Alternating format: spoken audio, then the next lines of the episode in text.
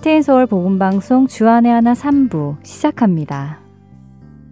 주안의 하나 3부에서는 2017년에 방송된 아브라함의 하나님과 내 마음의 묵상 그리고 은혜의 설교가 준비되어 있습니다. 먼저 아브라함의 하나님으로 이어집니다.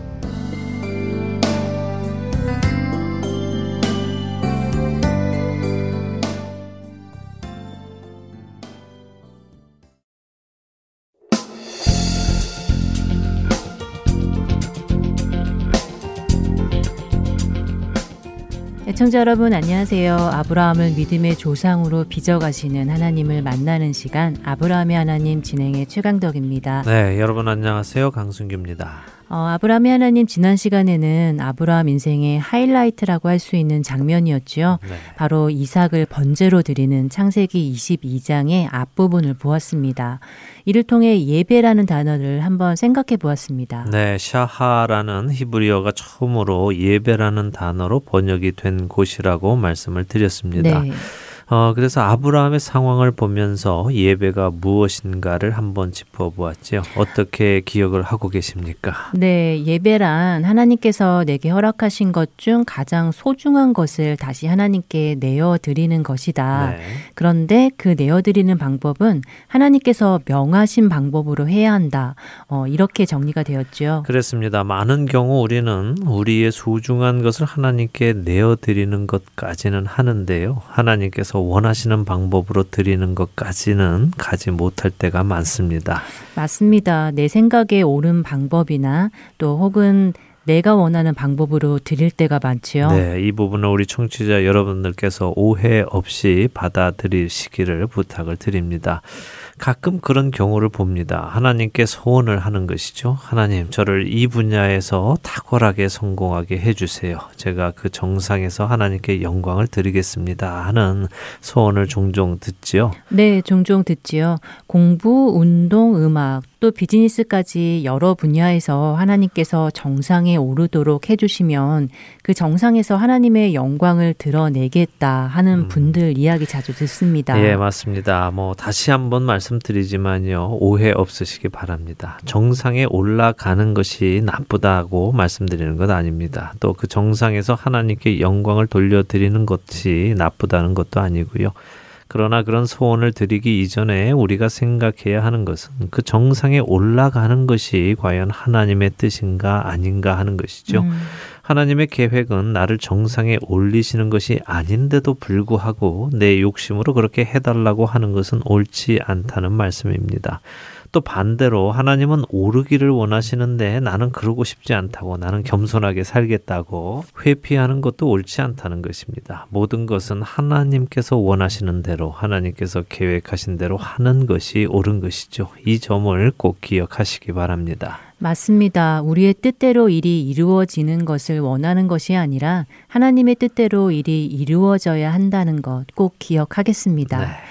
어, 지난 시간에 그 외에도 번제드릴 나무를 메고 올라가는 이삭의 모습과 또 그를 죽일 칼과 불을 가지고 올라가는 아브라함의 모습에서 갈보리 언덕을 오르시는 예수님과 인류의 죄를 그 아들에게 담당시키실 하나님의 동행하는 모습도 보았습니다. 네. 어, 저는 이 장면이 정말 뭉클하게 다가왔는데요. 예, 저도 그랬습니다. 아브라함과 이삭의 모습에 비추이는 하나님과 예수님의 모습이 참 감동적이었고요. 있고요. 한편으로는 바로 그런 모습의 아브라함이었기 때문에 하나님께서 아브라함을 친구라고까지 부르시지 않았겠나 하는 생각도 들었습니다. 음. 자, 오늘 계속해서 창세기 22장을 보도록 하겠습니다. 이렇게 아들과 함께 하나님께서 지시한 곳에 이른 아브라함은 하나님께서 명하신 대로 일을 시작하려는 것을 9절과 10절에서 봅니다.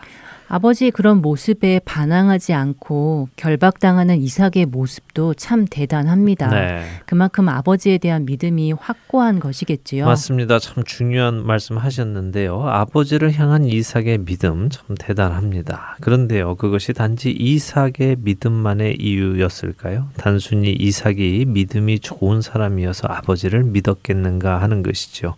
아, 그러니까 아버지인 아브라함이 믿을만 했기 때문에 이삭도 믿었다는 말씀을 하시려는 것이군요. 예, 그렇습니다. 이삭의 믿음도 좋지만요. 그 이삭이 믿을 만한 아버지였기에 이삭도 믿을 수 있었던 것이죠. 음. 이것은 하나님을 향한 아브라함의 믿음에도 적용이 되고요. 또 우리에게도 동일하게 적용이 됩니다. 아브라함이 믿음으로 그 아들 이삭을 지금 번제로 드리려고 하는 데에는 아브라함의 믿음만이 아니라 그 일을 명하신 하나님이 믿으실 만 하시기에 그럴 수 있었지요. 우리가 성경에서 자주 사용하는 단어로 믿부시다 하는 말입니다.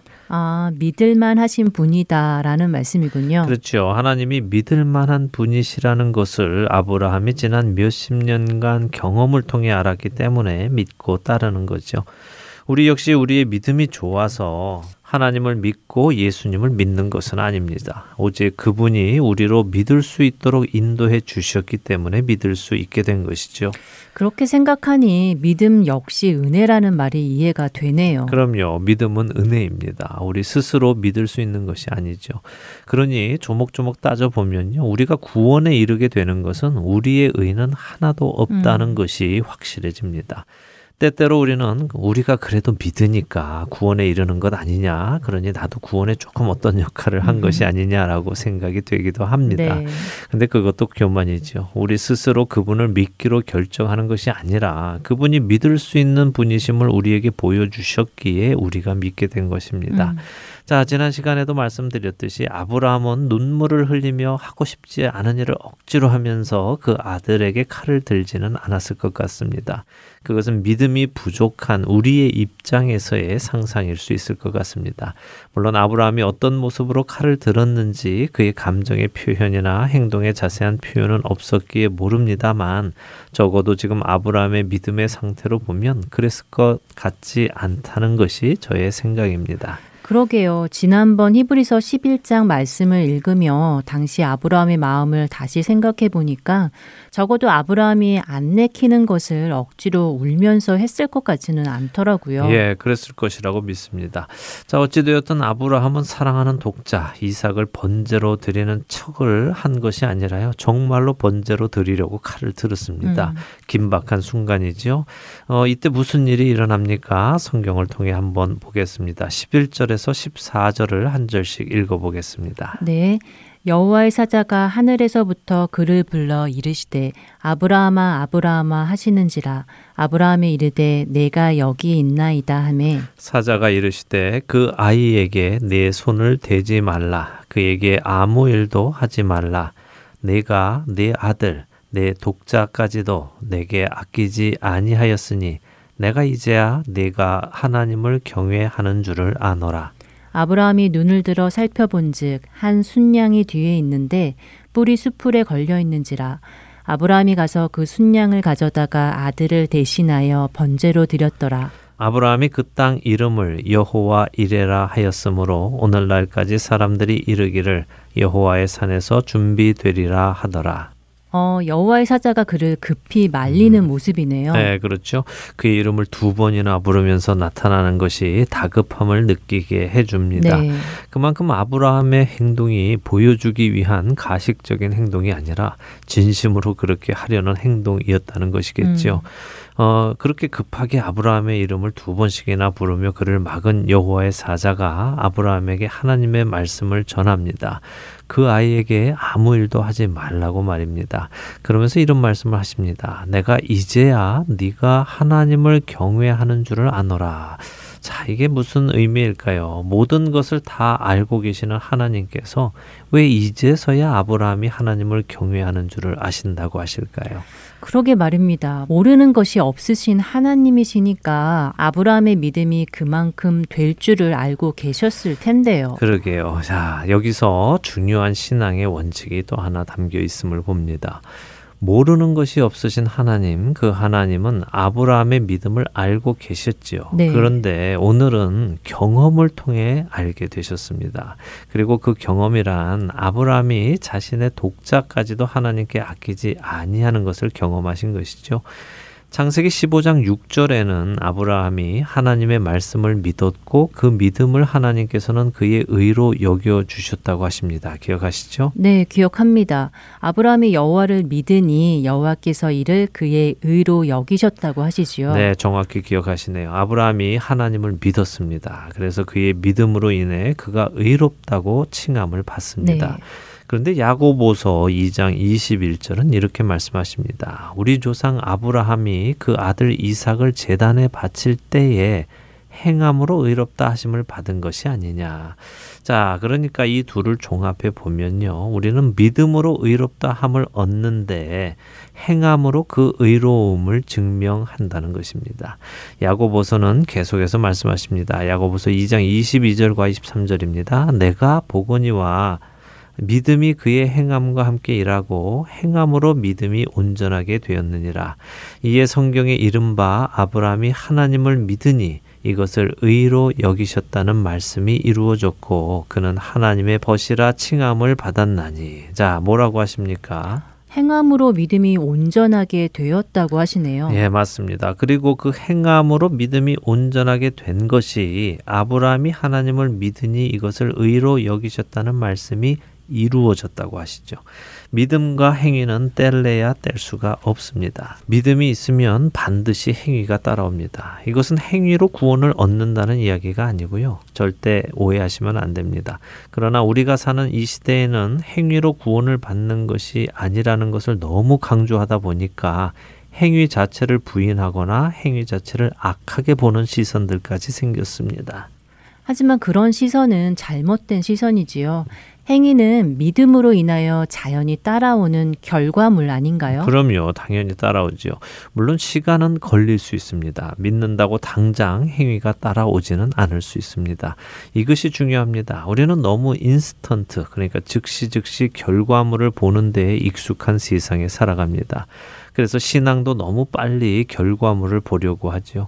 그러나 우리가 이처럼 아브라함의 생애를 돌아보는 이유는요. 신앙이란 그렇게 냄비에 물 끓듯이 금세 끓고 또 금세 식고 하는 것이 아니라는 것을 말씀드리기 위함입니다.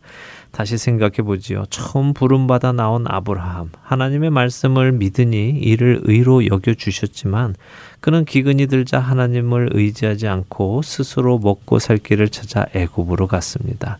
가는 곳마다 아내를 누이라 속이던 아브라함이었죠.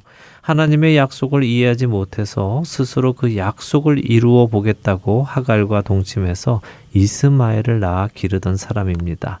99세에 나타나셔서 내년에 아들을 주시겠다는 하나님의 말씀도 믿지 못해서 이스마엘이나 잘 살게 해달라고 부탁하던 아브라함입니다. 그 하나님의 말씀에 웃었던 아브라함입니다. 그런 그가 100세에 정말 아들을 얻고 그 후로도 여러 해가 흘러 이제는 하나님의 말씀을 믿음으로 그 아들을 번제로까지 드릴 수 있는 믿음의 조상으로 빚어졌습니다.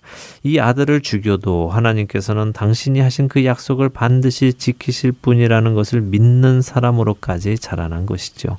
예전에 하늘을 보며 아, 내 자손이 이 별들처럼 많아질 것이야라고 하셨던 하나님의 말씀을 믿었던 그가 오늘 이삭을 번제로 드리며 그 말씀을 믿는 것을 행위로 증명해낸 것입니다. 누가 그를 이렇게 만들었습니까? 바로 하나님이시지요. 이제 그의 일생을 통해 오랜 시간 동안 하지만 헛되지 않게 그 시간 시간들을 통해서 그의 믿음을 차근차근 견고히 빚어가신 하나님의 손길을 보게 되네요. 네. 역시 하나님이십니다. 음. 어, 오랜 시간 걸려 만들어진 아브라함은 하나님의 작품이네요. 작품이죠. 에베소서 2장 10절에서 우리는 그의 만드신 바라라고 하시죠. 네. 어, 공동 번역이나 새 번역은 우리는 하나님의 작품이다라고 표현을 합니다. 하나님께서는 아무리 재주가 좋으셔도요, 한 사람을 그냥 뚝딱뚝딱 마구 만들어내시는 분이 아니십니다. 네.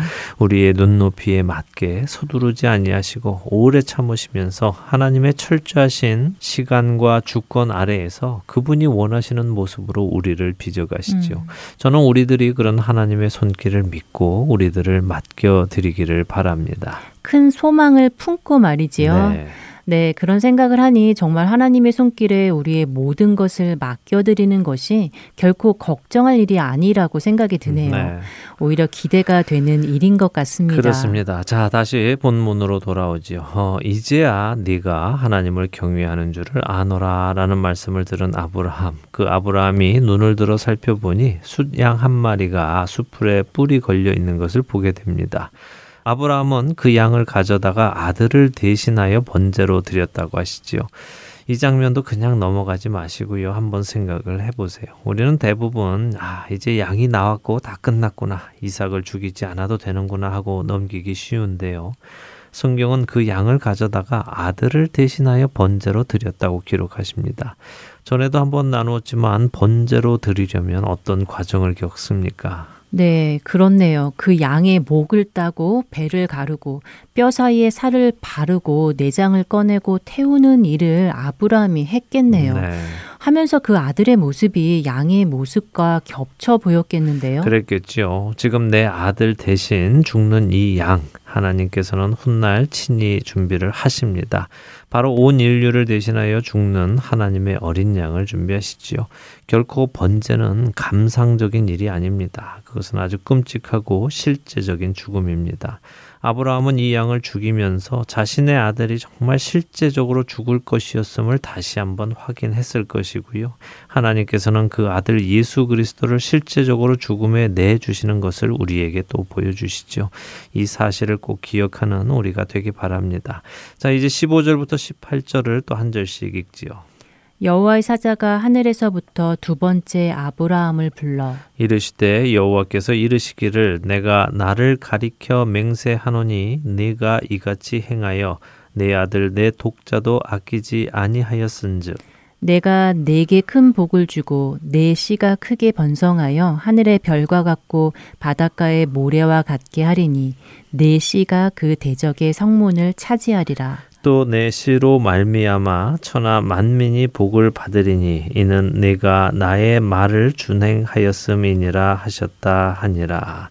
자, 하나님의 사자가 두 번째로 아브라함을 불렀습니다. 그동안 하나님께서 하셨던 모든 약속을 다시 한번 확인시켜 주시죠. 그리고 그 약속을 지키실 것을 하나님의 이름으로 맹세를 하십니다. 그러게요. 하나님께서 내가 나를 가리켜 맹세한다고 하시네요. 네.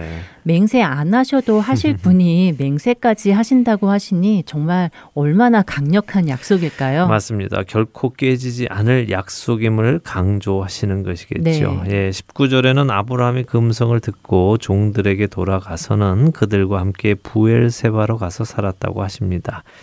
하나님께서는 아브라함에게 씨를 주시기로 약속을 하셨죠. 네, 하셨지요. 그리고 그 씨는 이삭으로 왔지요. 그렇습니다. 그리고 그 이삭을 통해 많은 자손을 주실 것이라고 방금도 또 약속을 하셨습니다. 성경은 이제 하나님께서 이 일을 어떻게 이루어 가실 것인가를 기록하고 있습니다. 그것이 20절 이후에 나오는 말씀입니다. 20절만 한번 읽어 주세요. 이 일 후에 어떤 사람이 아브라함에게 알리어 이르기를 밀가가 당신의 형제 나홀에게 자녀를 낳았다 하였더라. 네. 어, 아브라함 고향에서 소식이 온 것이군요. 맞습니다. 아브라함의 형제 나홀이 그의 아내 밀가로부터 자녀를 낳았다는 소식이 왔다는 것입니다. 재밌죠? 이 일 후에 그 소식을 들은 것입니다. 그 전까지는 그 소식이 중요하지 않았습니다. 그러나 아브라함이 하나님의 말씀을 따라 그 아들을 번제로까지 드릴 수 있는 믿음을 증명한 후에 하나님께서는 계획하신 그 일을 다시 말해 아브라함의 씨인 이삭을 통해 자손을 번성시키실 그 약속을 지키실 일을 보여주십니다. 바로 이삭의 아내가 될 사람을 준비하신 하나님의 손길을 보여주시는 것이죠. 아, 그렇군요. 이삭의 아내가 될 리브가의 집안 이야기가 그래서 여기에 갑자기 등장하는군요. 저는 전에 좀 뚱딴지 같이 왜 갑자기 나홀의 집안 이야기가 나오는지 궁금했었는데 이제야 풀리네요. 예, 뭐든지 빈틈이 없으신 하나님께서는 차근차근 일을 준비해 가시는 것을 보여주십니다. 네. 자, 이 손길을 보아야 우리가 이해되는 부분들이 성경에 많이 있습니다. 이제 바야흐로 아브라함의 시간은 저물어 갑니다. 이제는 그 아들 이삭의 시대가 오고 있습니다. 결국 따져보면 시대는 사람을 중심으로 가는 것처럼 보이지만 그것이 아니라 그 사람을 통한 하나님의 손길임을 또한 보게 됩니다. 아브라함을 중심으로 역사해 오신 하나님의 구원의 손길이 이제는 그 아들 이삭에게로 옮겨가는 것이죠. 그를 위한 준비가 바로 리브가입니다. 이삭의 아내 리브가 이제 앞으로 전개될 새로운 이야기는 아브라함에게서 이삭으로 넘어가는 과도기의 이야기들입니다. 어, 아브라함의 하나님도 이제 앞으로 세 번의 시간을 남겨두고 있는데요. 그 안에서 아브라함의 삶을 마무리하도록 하겠습니다. 오늘은 창세기 22장에 등장하는 리브가 집안의 족보를 잠시 살펴보고 마치도록 하겠습니다. 밀가가 아브라함의 형제 나홀에게서 자녀를 낳았다고 했습니다. 아, 그의 맏아들은 우스라고 합니다. 그리고 우스의 형제는 부스라고 하지요. 우스와 부스 이들이 혹시 누구인지 아시겠습니까? 이 우스가 살던 곳을 그의 이름을 따서 우스라고 또 하는데요. 혹은 우스 땅이라고도 하지요. 우스에 살던 유명한 사람 혹시 기억나시나요? 음, 글쎄요, 누굴까요? 우스라는 지역 자체가 별로 유명하지 않은 것 같은데요. 네, 그냥 우스 땅에 누가 살았느냐 이렇게 질문을 하면 대부분 답을 못 하시는데요. 하지만 그곳에는 아주 유명한 사람이 살았습니다. 바로 욥입니다. 아, 의인 욥이요. 네, 욥기 1장 1절을 보면 우스 땅에 욥이라 불리는 사람이 있었는데 하면서 시작하지요. 아, 그렇군요. 예, 그리고 둘째 아들 부스 역시 욥기에 나오는 젊은 지혜자 엘리후라는 사람이 있습니다. 그의 고향이 부스였습니다. 음. 어, 성경은 이들의 이름을 기록하면서 우스나 부스 또 그의 후예들인 욥이나 엘리후 등이 아라비아 북쪽 지역에 실제로 살던 사람들인 것을 설명하고 계십니다. 어, 대부분의 성경 학자들이 동의하기로는요. 성경 중에 가장 먼저 쓰인 책이 욥기라고 하죠. 지금 우리가 읽는 창세기는 물론 욥의 이야기보다 더 먼저 있었던 일을 기록은 했지만 쓰인 연대로 따져 보면 창세기가 욥기보다 후에 쓰였다는 것입니다. 창세기는 모세의 손으로 쓰였으니까 말입니다. 그런 면에서 볼 때 모세 시대의 사람들이 창세기를 읽을 때 그들은 이미 욥에 관한 이야기를 들었던지 혹은 읽었던지 했겠지요. 그리고 욥의 의로움을 잘 알고 있었을 것입니다. 그런 그들에게 자신들의 어머니 또 할머니인 리브가가 바로 의로운 욥의 집안 사람이었다는 사실은 아주 자랑스러운 일이기도 했을 것입니다. 자, 오늘은 여기에서 마치고요. 이제 다음 주부터 아브라함의 마지막 이야기를 보도록 하겠습니다. 어, 아브라함의 마지막 이야기라니까 왠지 섭섭해지는데요. 하지만 시작이 있으면 끝이 있는 것이 당연하겠지요. 네.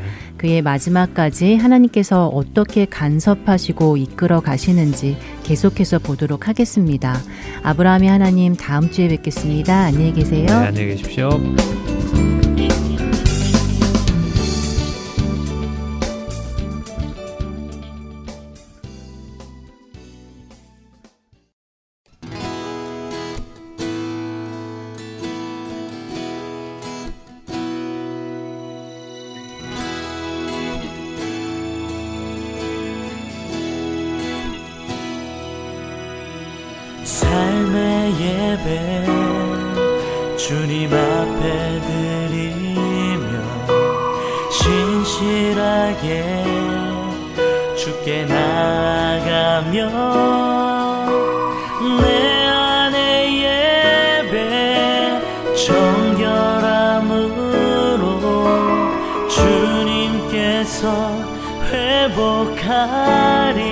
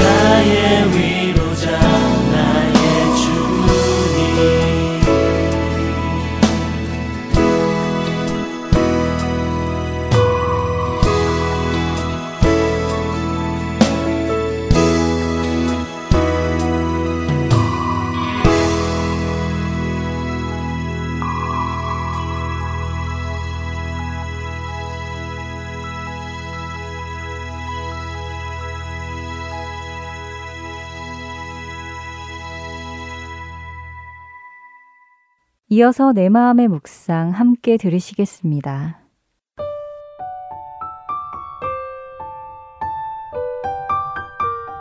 사랑하는 애청자 여러분, 여러분은 의인이십니까? 난 의인에 가깝게 살고자 노력하니까 의인 아닌가? 하고 생각하시는 분 계실 거예요. 우리는 사실 의인일 수 없지요. 성경의 말씀도 의인은 없대 하나도 없다고 하시니까요. 우리 각자의 의를 가지고는 절대로 의인이 될 수 없습니다. 하지만 하나님께서는 우리 각자를 미리 정하시고 부르시고 또 부르신 그들을 의롭다고 로마서 8장 30절에서 말씀하고 계십니다. 그렇다면 과연 어느 누가 하나님의 의에 도달해서 의인이라 칭함을 받을 수 있을까요?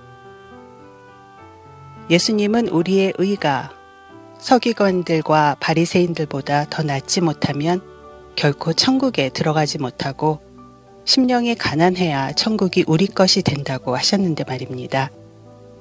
언뜻 들어도 그 의인이 되는 길은 멀고도 험해 보입니다. 또 이쯤에서 의문이 생기죠. 왜 예수님은 갈 수도 또 도달할 수도 없는 그 길을 우리에게 요구하고 계시는 걸까? 방법은 있긴 한가? 하고 말입니다. 그런데 말씀에 길이 있습니다. 우리에게 어떻게 그 길을 갈 수 있는지 마태복음 7장 7절에서 그 방법을 주고 계십니다. 구하라. 그리하면 너희에게 주실 것이요. 찾으라. 그리하면 찾아낼 것이요. 문을 두드리라.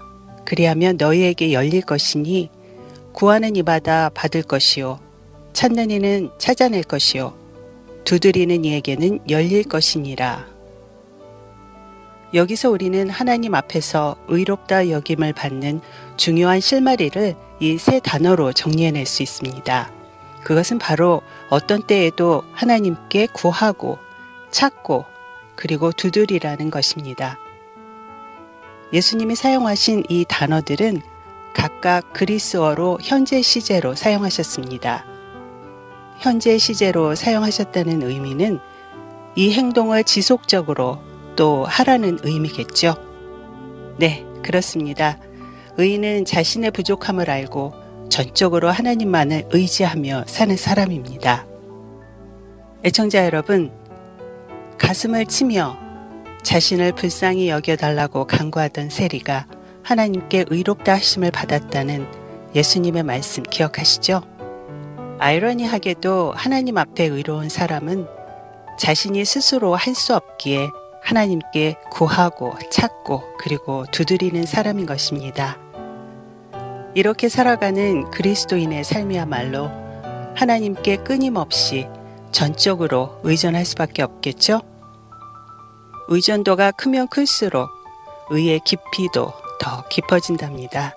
계속 구하고 끊임없이 찾고 두드리는 이것이 하나님께 전적으로 의존하는 삶이고 예수님이 정의하신 의인으로 살아가는 길임을 가슴 깊이 새겨봅니다.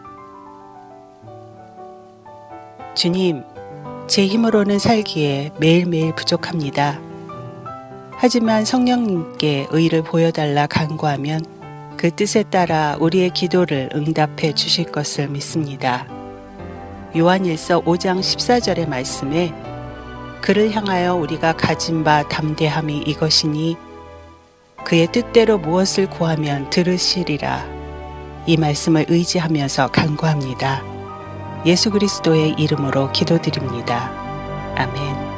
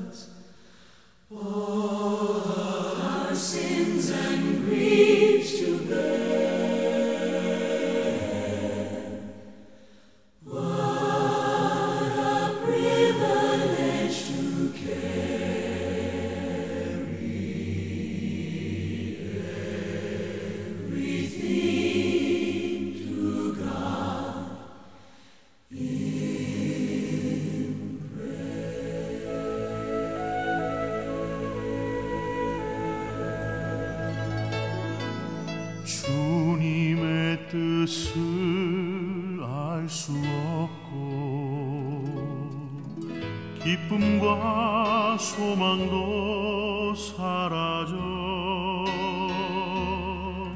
너의 마음에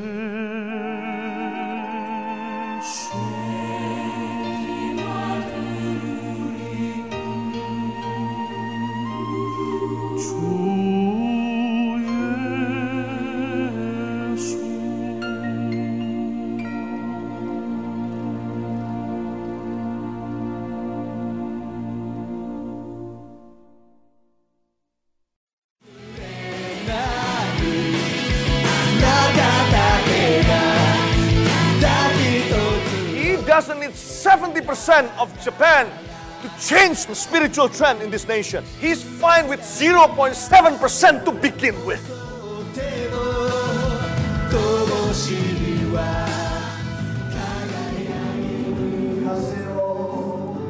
하나님을 향해 부르짖는 일본인들의 간절한 마음이 들리십니까? 크리스천 인구가 1%도 되지 않는 척박한 영적 사막 일본. 그 사막의 땅에도 복음의 씨앗이 뿌려져야 할 것입니다. 하트앤서울 복음 선교회에서는 이 일을 위하여 일본어 방송 CD를 제작하였습니다. 주위에 있는 일본인들에게 이 CD를 전하고 싶은 분들은 전화번호 602-866-8999로 연락 주시기 바랍니다.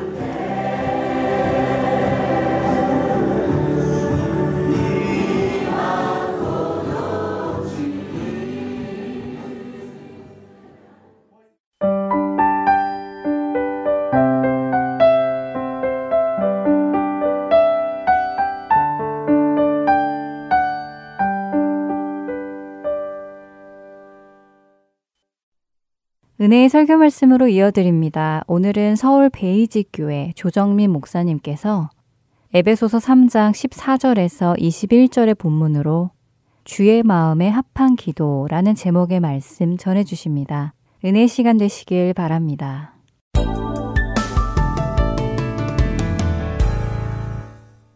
우리는 에베소서 1장 16절 이하 19절까지 바울은 어떤 기도를 드렸는지를 1차 보았어요. 그는 하나님이 구하라고 하시는 것을 구한 사람이에요. 그는 하나님의 마음에 합한 기도를 드렸다고요. 그는 지혜와 계시의 영을 이 교회에 부어 주셔서 아버지를 알게 해 주십시오. 이런 기도를 드렸어요.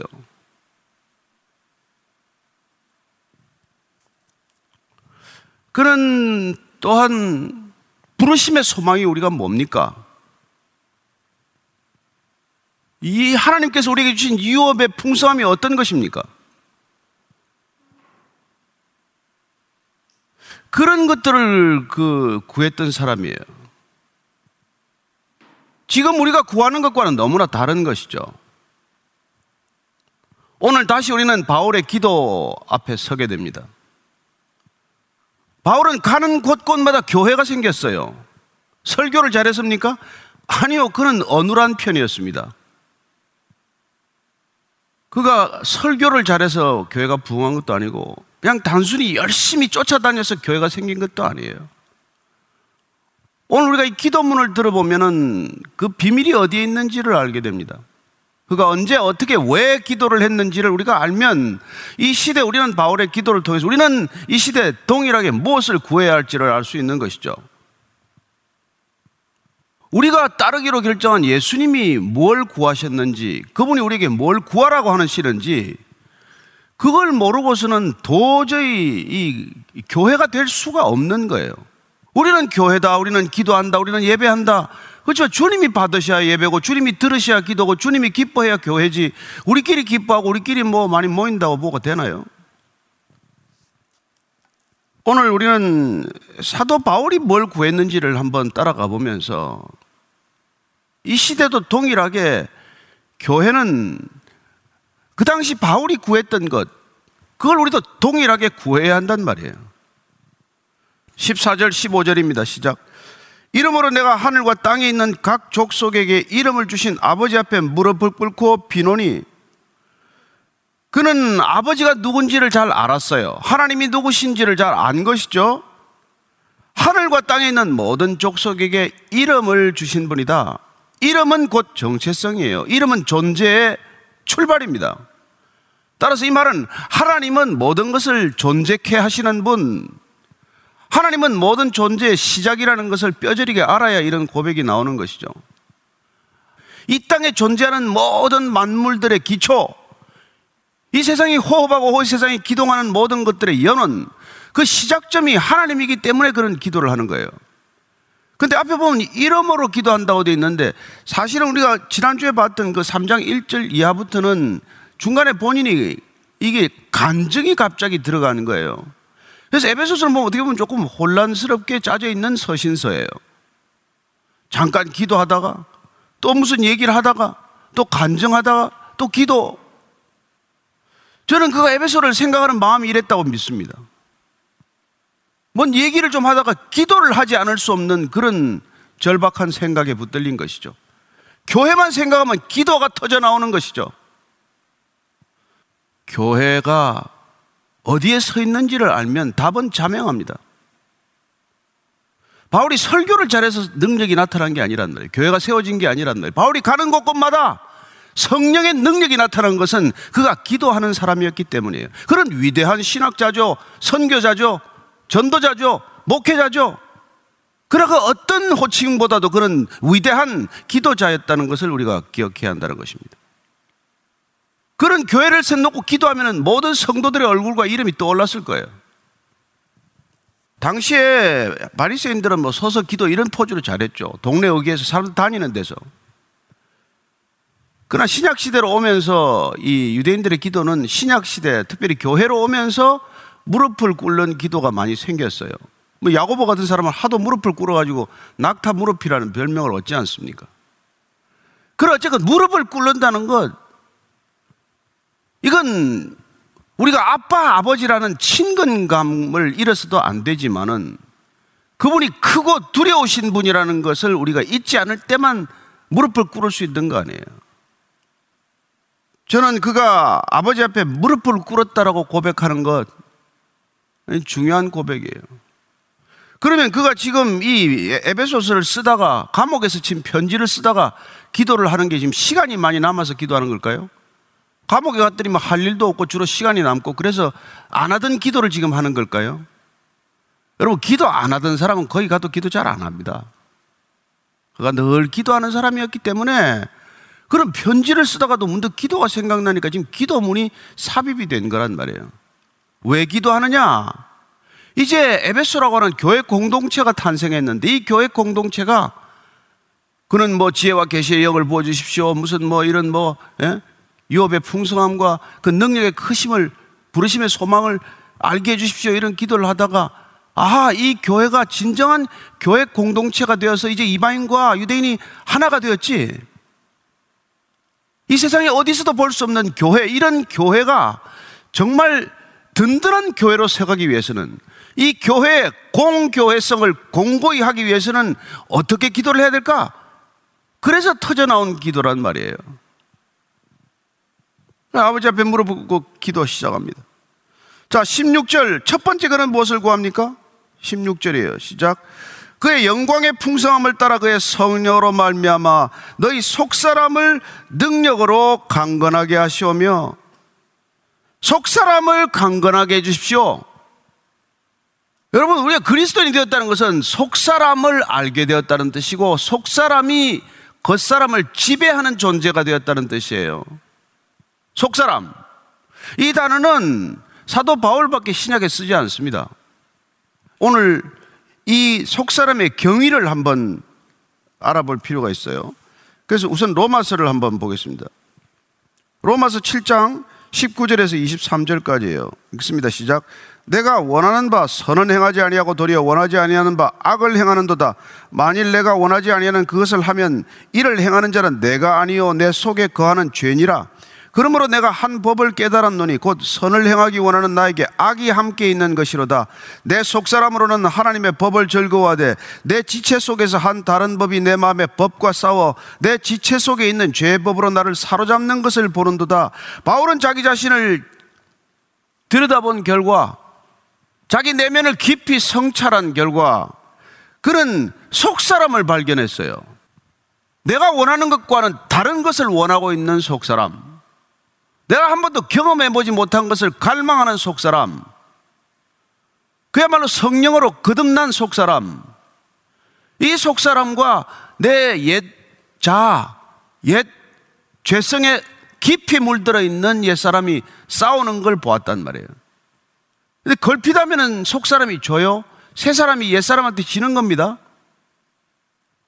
그래서 나는 곤고한 사람이로다. 누가 나를 이 사망의 몸에서 건져낼고 이런 탄식이 터져 나왔던 사람이에요. 왜 속 사람이 나한테 생겼는데? 나 예수 믿는데. 내가 예수 믿는데 이렇게 자꾸 죄성에 끌려가나? 이런 걸 느꼈던 사람이죠. 자, 한 번 더 쓰고 있는 고린도 후서 4장 16절 말씀입니다. 시작. 그러므로 우리가 낙심하지 아니하노니 우리의 겉사람은 낡아지나 우리의 속사람은 날로 새로워지도다. 그가 낙심하지 않는 이유를 또 이렇게 말하는 것이죠. 날마다 겉사람이 질지라도 겉사람은 우리가 속사람을 붙들고 굳건하게 믿음 위에 서 있기만 하면 겉사람은 점점 후패하고 점점 낡아지겠지만 그러나 속사람은 날로 강건해진다는 것입니다. 그래서 우리가 낙심할 것, 낙심하니까 이런 얘기를 하죠. 바울도 낙심할 일이 많으니까. 그러나 우리가 결코 낙심하지 말아야 할 것은 우리가 이 죄악된 겉사람, 이런 건 날마다 쇠퇴하겠지만 우리 안에서 자라기 시작한 속사람은 날마다 더 그리스도 안에서 강건해진단 말이에요.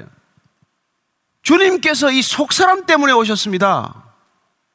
그의 목숨을 우리에게 들여서 속사람을 우리한테 잉태하게 하시고 자라게 하시고 해산하게 하시기 위해서 이 자리에 오신 분이란 말이에요. 물론 그분도 속사람이란 표현을 쓰지 않으셨지만 이 속사람 안에 하나님의 나라가 거한다는 것을 우리에게 가르쳐 주시고 이 속사람이 추구해야 할 것은 세상 나라가 아니라 하나님 나라라는 것을 말씀해 주러 오신 것이죠. 그래서 우리가 마태복음 6장 33절 잘 아는 말씀은 뭐라고 말씀하실까요? 마태복음 6장 33절 그런즉 너희는 먼저 그의 나라와 그의 의를 구하라. 그리하면 이 모든 것을 너희에게 더하시리라. 먼저 그의 나라와 그의 의를 구하는 것은 속사람이 구하는 거란 말이에요. 눈에 보이지 않는 속사람이 눈에 보이지 않는 하나님을 추구하기 때문에 우리 안에 속사람이 없이는 절대로 하나님의 나라를 추구하지 않아요. 세상의 문제는 무엇입니까? 속사람을 모른다는 거예요. 속사람이 없다는 거예요 겉사람밖에 없다는 것입니다. 겉사람이란 뭡니까? 육신의 정욕과 안목의 정욕과 이생의 자랑밖에 모르는 그 겉사람밖에 모르기 때문에 모든 것을 겉사람을 채우는 대로 에너지를 집중하기 때문에 모든 노력과 모든 관심을 겉사람한테 집중하기 때문에 문제가 풀릴 길이 없는 곳이 세상이란 말이에요. 주님께서 이 땅에 오셔서 이 근본적인 문제 해결의 패러다임을 속사람으로부터 찾고자 그분은 오셔서 우리에게 속사람을 잉태케 하는 것 그래 그는 너희가 거듭나야 되겠다 새 사람이 되어야 되겠다 위로부터 새로 태어나야 되겠다 그런 말씀을 하셨고 우리 안에 잉태된 속사람을 통해서 하나님의 나라가 이루어지기 때문에 눈에 보이지 않는 속사람은 항상 눈에 보이지 않는 하나님 나라를 추구할 것이고 눈에 보이는 겉사람은 항상 이 세상 나라를 추구하기 때문에 이 둘은 서로 원수되는 것들을 우리에게 말씀해 주고 계신 것이죠. 우리는 뭐든지 지금 영혼이 잘 되는 것, 비록 영혼이라고 표현했지만 우리의 속 사람이 잘 되는 것에서부터 문제를 풀어가야 한단 말이에요. 교회도 지금 겉사람에 치중하고 있기 때문에 이런 문제가 생긴 거예요. 교회는 보이지 않는 속사람으로부터 시작되는 것입니다. 교회는 보이는 건물로부터 시작되지 않아요. 보이지 않는 속사람으로부터 교회는 시작되는 것입니다. 그래서 주님께서는 우리에게 이 속사람이 잉태되고 속사람이 강건하게 자라면은 그러면은 이 땅 가운데서 우리는 평강을 맛볼 것이요.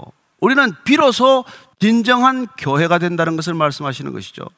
그래야 요한복음 우리가 16장 33절을 보면요. 뭐라 그럴까요?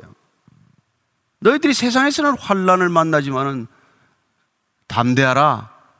내가 세상을 이겼노라. 이렇게 말하는 거죠. 뭐로 이깁니까? 우리가 세상을 체력으로 이깁니까? 지력으로 이깁니까? 속사람으로 이긴단 말이에요. 우리가 이길 수 있는 건 속사람이에요, 속사람.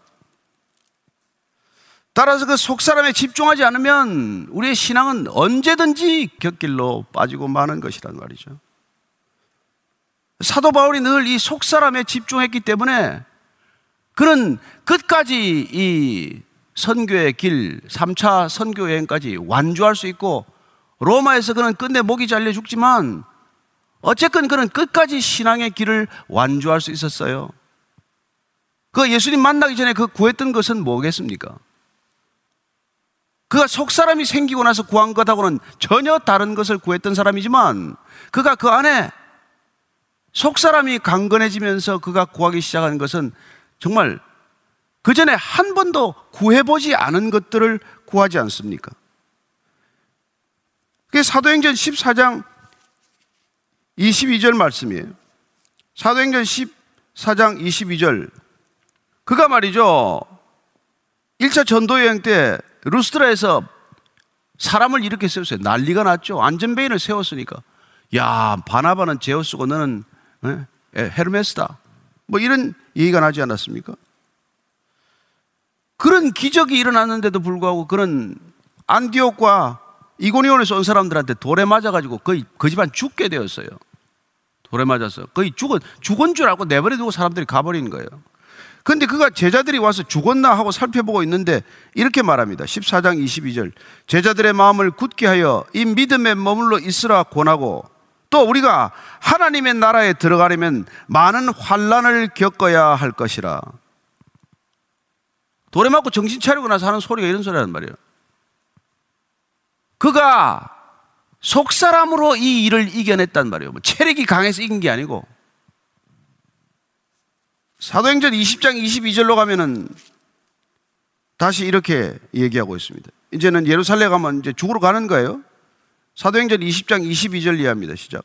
보라, 이제 나는 성령에 매여 예루살렘으로 가는데 거기서 무슨 일을 당하는지 알지 못하노라. 오직 성령이 각 성에서 내게 증언하여 결박과 환란이 나를 기다린다 하시나 내가 달려갈 길과 주 예수께 받은 사명 곧 하나님의 은혜의 복음을 증언하는 일을 마치려면 나의 생명조차 조금도 귀한 것으로 여기지 아니하노라.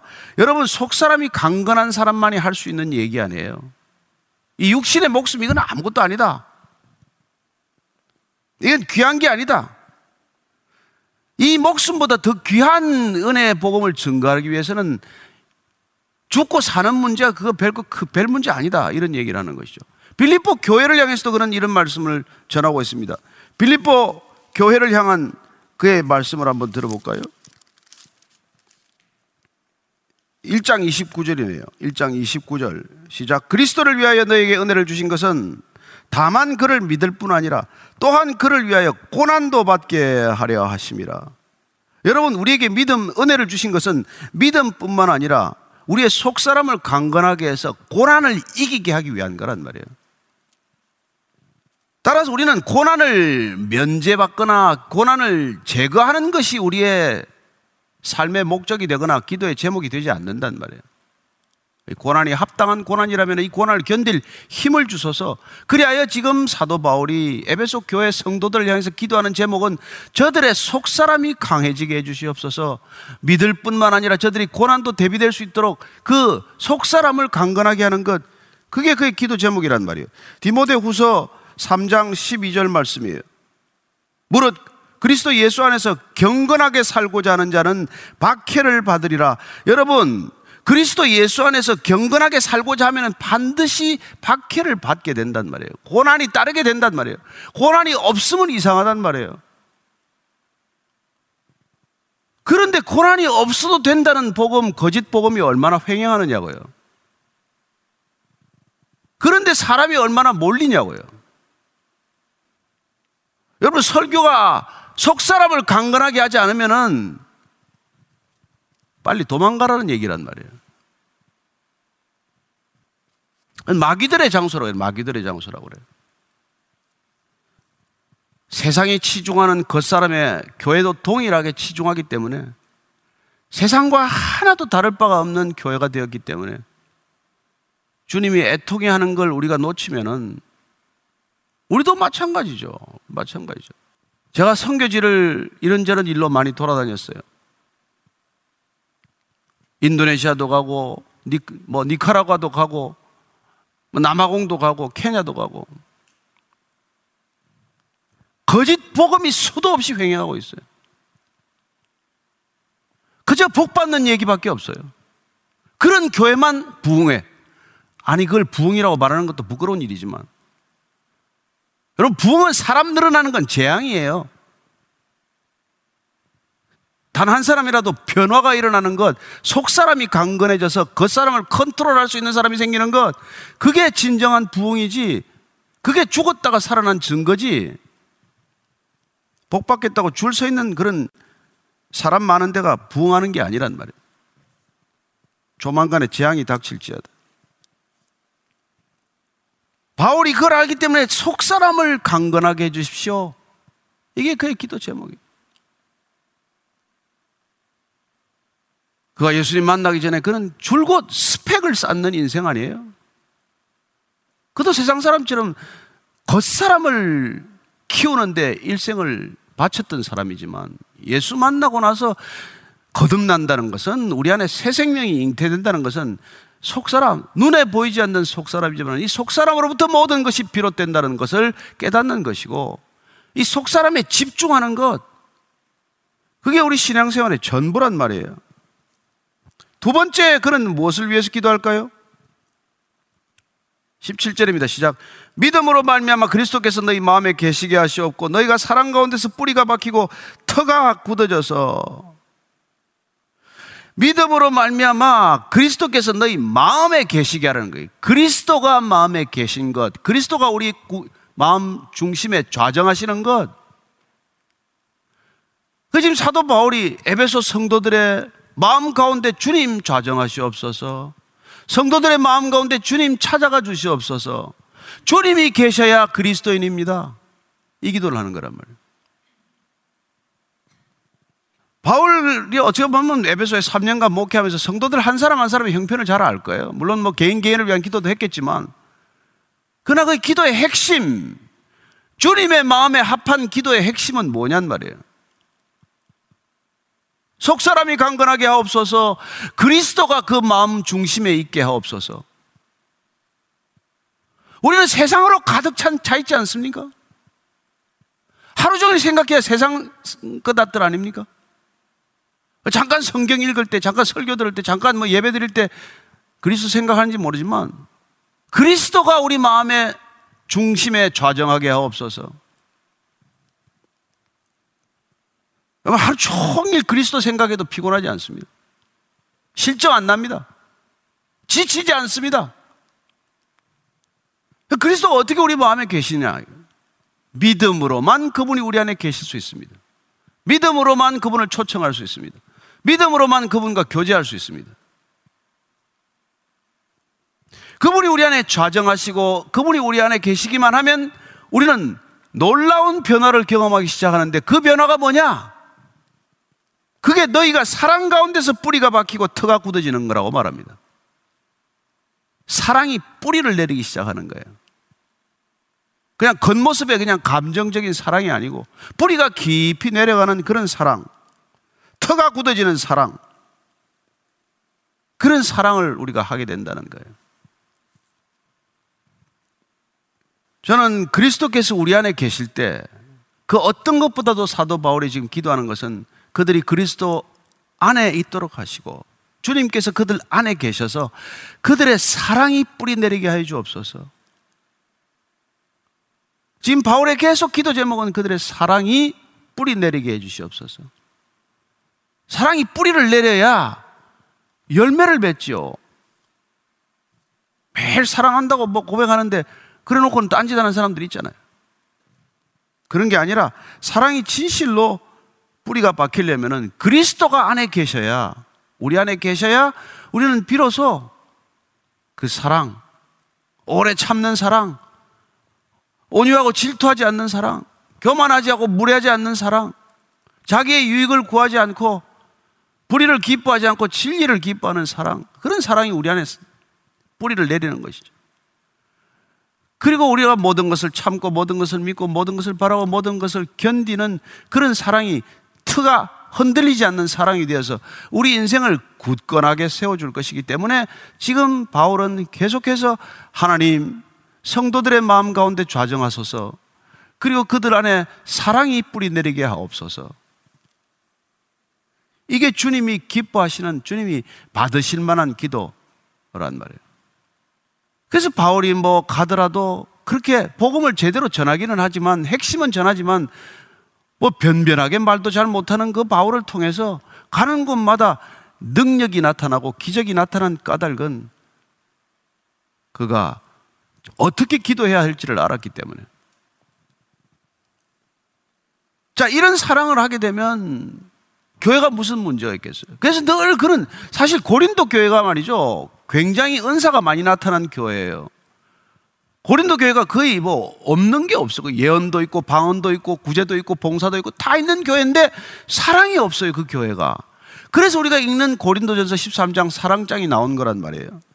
그죠? 그래서 그 사랑장을 읽어보면 우리가 어떻습니까? 우리가 사랑, 그 이게 고린도전서 13장 한번 1절로, 1절로부터 한번 3절까지 한번 같이 읽겠습니다. 13장 우리가 1절에서부터 3절까지 한번. 자 시작. 내가 사람의 방언과 천사의 말을 할지라도 사랑이 없으면 소리나는 구리와 울리는 꽹가리가 되고 내가 예언하는 있어 모든 비밀과 모든 지식을 알고 또 산을 옮길 만한 모든 믿음이 있을지라도 사랑이 없으면 내가 아무것도 아니요. 내가 내게 있는 모든 것으로 구제하고 또 내 몸을 불사르게 내줄지라도 사랑이 없으면 내게 아무 유익이 없느니라. 이건 말이죠. 딱 한마디로 속사람이 강하지 않으면 속사람에서 흘러나오는 사랑이 없으면 말짱 헛거다 이 얘기란 말이에요. 우리의 사랑은 속사람에서 흘러나와야 돼요.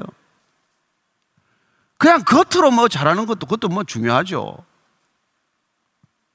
그러고 뭐 마음 그냥 틈만 나면 선물하고 뭐 뭐 뭐 뭐 돈을 찔러주고 하는 것도 좋은 일이죠 뭐. 그러나 우리의 속 사람으로부터 흘러나오는 그런 진지한 사랑, 눈물이 있고 애통함이 있는 사랑, 그런 사랑이 아니면 아무리 구제하고 아무리 봉사해도 내한테는 아무 유익이 없고 내가 세상을 다 알고 모든 비밀을 알고 예? 네가 모든 방언을 다 할지라도 그다 헛소리요 다 아무것도 아니라는 거란 말이에요. 그래서 오늘 바울은 이 기도를 통해서 그들의 사랑이 제발 뿌리를 깊이 내리고 터가 굳어지게 하소서. 그래 18장 18절 19절 이렇게 말하고 있습니다. 능히 모든 성도와 함께 지식에 넘치는 그리스도의 사랑을 알고 그 너비와 길이와 높이와 길이가 어, 어, 깊이가 어떠함을 깨달아 하나님의 모든 충만하신 것으로 너에게 충만하게 하시기를 구하노라. 여기 지식이라고 쓴 단어가 말이죠. 그노시스라는 건데 이 단어를 특별히 택한 것은 영지주의자들은 야, 구원을 그렇게 함부로 받는 게 아니야. 비밀한 지식이 있어야 소수가 받는 거야. 근데 오늘 바울은 말이죠. 그렇게 얘기하지 않습니다. 우리에게 필요한 지식은요, 사랑할 줄 아는 지식이 있습니다. 모든 지식이 사랑으로 연결되지 않으면 그것도 세상 비밀을 다 알아도 헛것이라고 말했던 것과 동일하게 아무짝에 쓸모없는 거란 말이에요. 그래서 뭐 영지주의자들이나 이단들은 공부도 하고 뭐 외우기도 외우고 뭐 이런 이런 말도 많이 하는데 사랑이 없으면 그게 다 무슨 소용이 있냐는 그 얘기를 지금 하는 것과 마찬가지예요. 그리고 어느 한두 사람이 그것은 무슨 그걸 다 아는 게 아니라 모든 성도가 함께 지식에 넘치는 그리스도의 사랑을 알고 그리스도의 사랑을 알게 되는 것 그게 우리 신앙의 목적이란 말이에요. 그분의 사랑의 넓이와 길이와 높이와 깊이를 아는 것이 우리 신앙의 목적이다. 그 얘기를 하고 있는 것과 마찬가지 아닙니까? 그래서 우리 제발 성도들이 그리스도의 사랑을 알게 하시고 모든 지식이 다 사랑으로 연결되게 하시고 그리고 그리스도 사랑의 넓이와 높이와 길이와 깊이를 알게 해 주십시오. 그래야 그 사랑으로 모든 것이 충만하게 되는 것. 여러분 사랑 안에 있으면 모든 것이 충만해져요. 사랑은 사랑을 부르고 사랑은 사랑을 받고 사랑하는 존재가 되게 함으로써 교회는 진정으로 교회다워지고 교회는 차고 넘치는 공동체가 되기 때문에 오늘 이런 기도를 하고 있는 것이죠. 사랑의 넓이란 사랑의 포괄성을 말하는 거 아닙니까? 그분의 사랑에 담기지 않을 게 뭐 있어요? 원수까지 사랑하라는데 여러분 악한 자들도 자기 가족은 사랑하고 자기 친구는 사랑할 줄 알지만 원수를 사랑하는 사랑의 넓이 이게 우리가 그리스도의 사랑을 아는 거란 말이죠. 그래서 우리는 주님 앞에서 그저 주님 내 사랑으로 사랑 안 하겠습니다. 그 깊이를 알 수 없는 사랑. 주님 그 사랑의 한 자락이라도 우리가 닿기만 하면 우리가 족합니다. 그런 것이죠. 우리가 무엇으로 충만해지기를 원합니까? 뭘 가져야 우리가 충만합니까? 이 그리스도의 사랑 없이 얼마나 많은 지금 우리 이 시대가 많은 것을 누리고 있습니까? 그러나 점점 더 목마르지 않습니까? 점점 더 난폭하지 않습니까? 왜 이렇습니까, 세상이? 그리스도의 사랑을 그 넓이와 높이와 길이를 모르기 때문에. 아니, 그리스도를 거부하기 때문에. 아니, 어쩌면 그리스도인들이 아버지 앞에 무릎을 꿇고 이런 기도를 안 드리기 때문에. 그저 무릎을 꿇고 기도 드려도 내 것밖에 안 구하기 때문에. 오늘 20절, 21절은 송령입니다.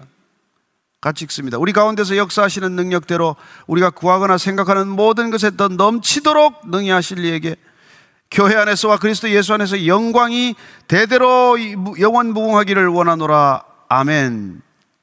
우리 가운데서 이제 그리스도께서 좌정하시면은 그때 우리가 그리스도의 뜻을 따라 구하면은 구하는 것보다 넘치게 주신다는 것을 바울은 경험했어요. 그래서 그가 이런 찬송을 올려드리는 거죠. 항상 구하면은 주님 넘치게 주셨습니다. 그런 항상 자기 자신이 구한 것보다도 넘치게 부어주시는 하나님을 경험했기 때문에 그 하나님을 찬양하고 있는 것이죠. 그리고 오직 주님의 영광은 교회 안에서 나타난다는 것을 그는 다시 한번 강조하고 있습니다. 여러분, 하나님의 영광을 위해서 교회는 주어진 것입니다. 인간의 영광은 이만큼도 없어야 하는 것이죠. 교회 안에서와 그리스도 안에서만 하나님의 영광은 무궁한 영광이 될 것입니다. 따라서 우리가 이 시대 이 교회를 바라보는 우리의 시선, 교회를 향한 우리의 마음, 교회를 향한 애통함은 이 영광을 바라기 때문에 그런 거예요. 한 번도 본 적이 없는 영광이 아니라 비록 성경에서나마 이 영광을 우리가 보아야 그래야 우리가 애통해야 하는 마음이 생기는 거예요. 주님 이 시대도 동일한 영광을 보게 하옵소서. 교회 안에서 이런 영광을 보게 하여 주시옵소서. 오늘 우리가 이 사도 바울의 기도를 들으면서 다시 한번 주님의 마음에 합한 기도, 그 기도를 드리기로 결심하십시다.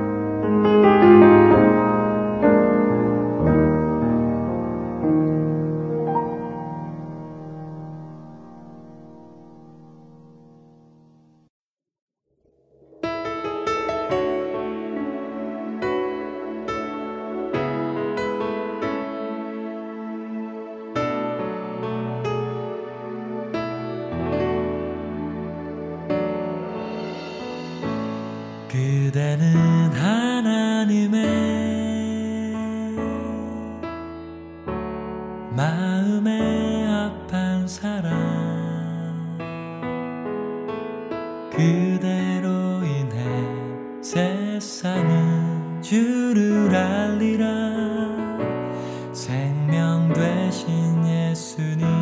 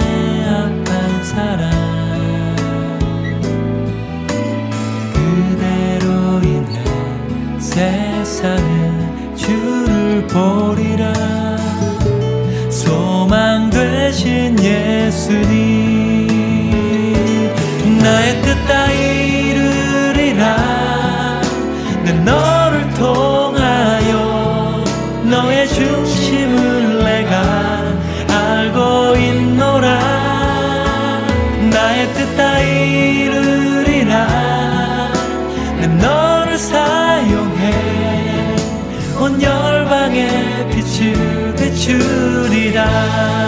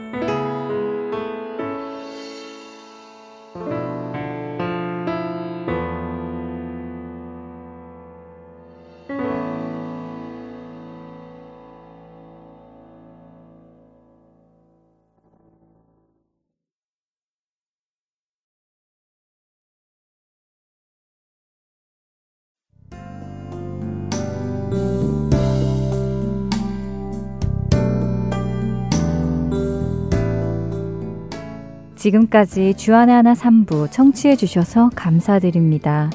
다른 방송들을 더 듣고 싶으신 분들은 홈페이지 www.할트앤서울.org에서 특별 방송을 클릭하시면 들으실 수 있습니다.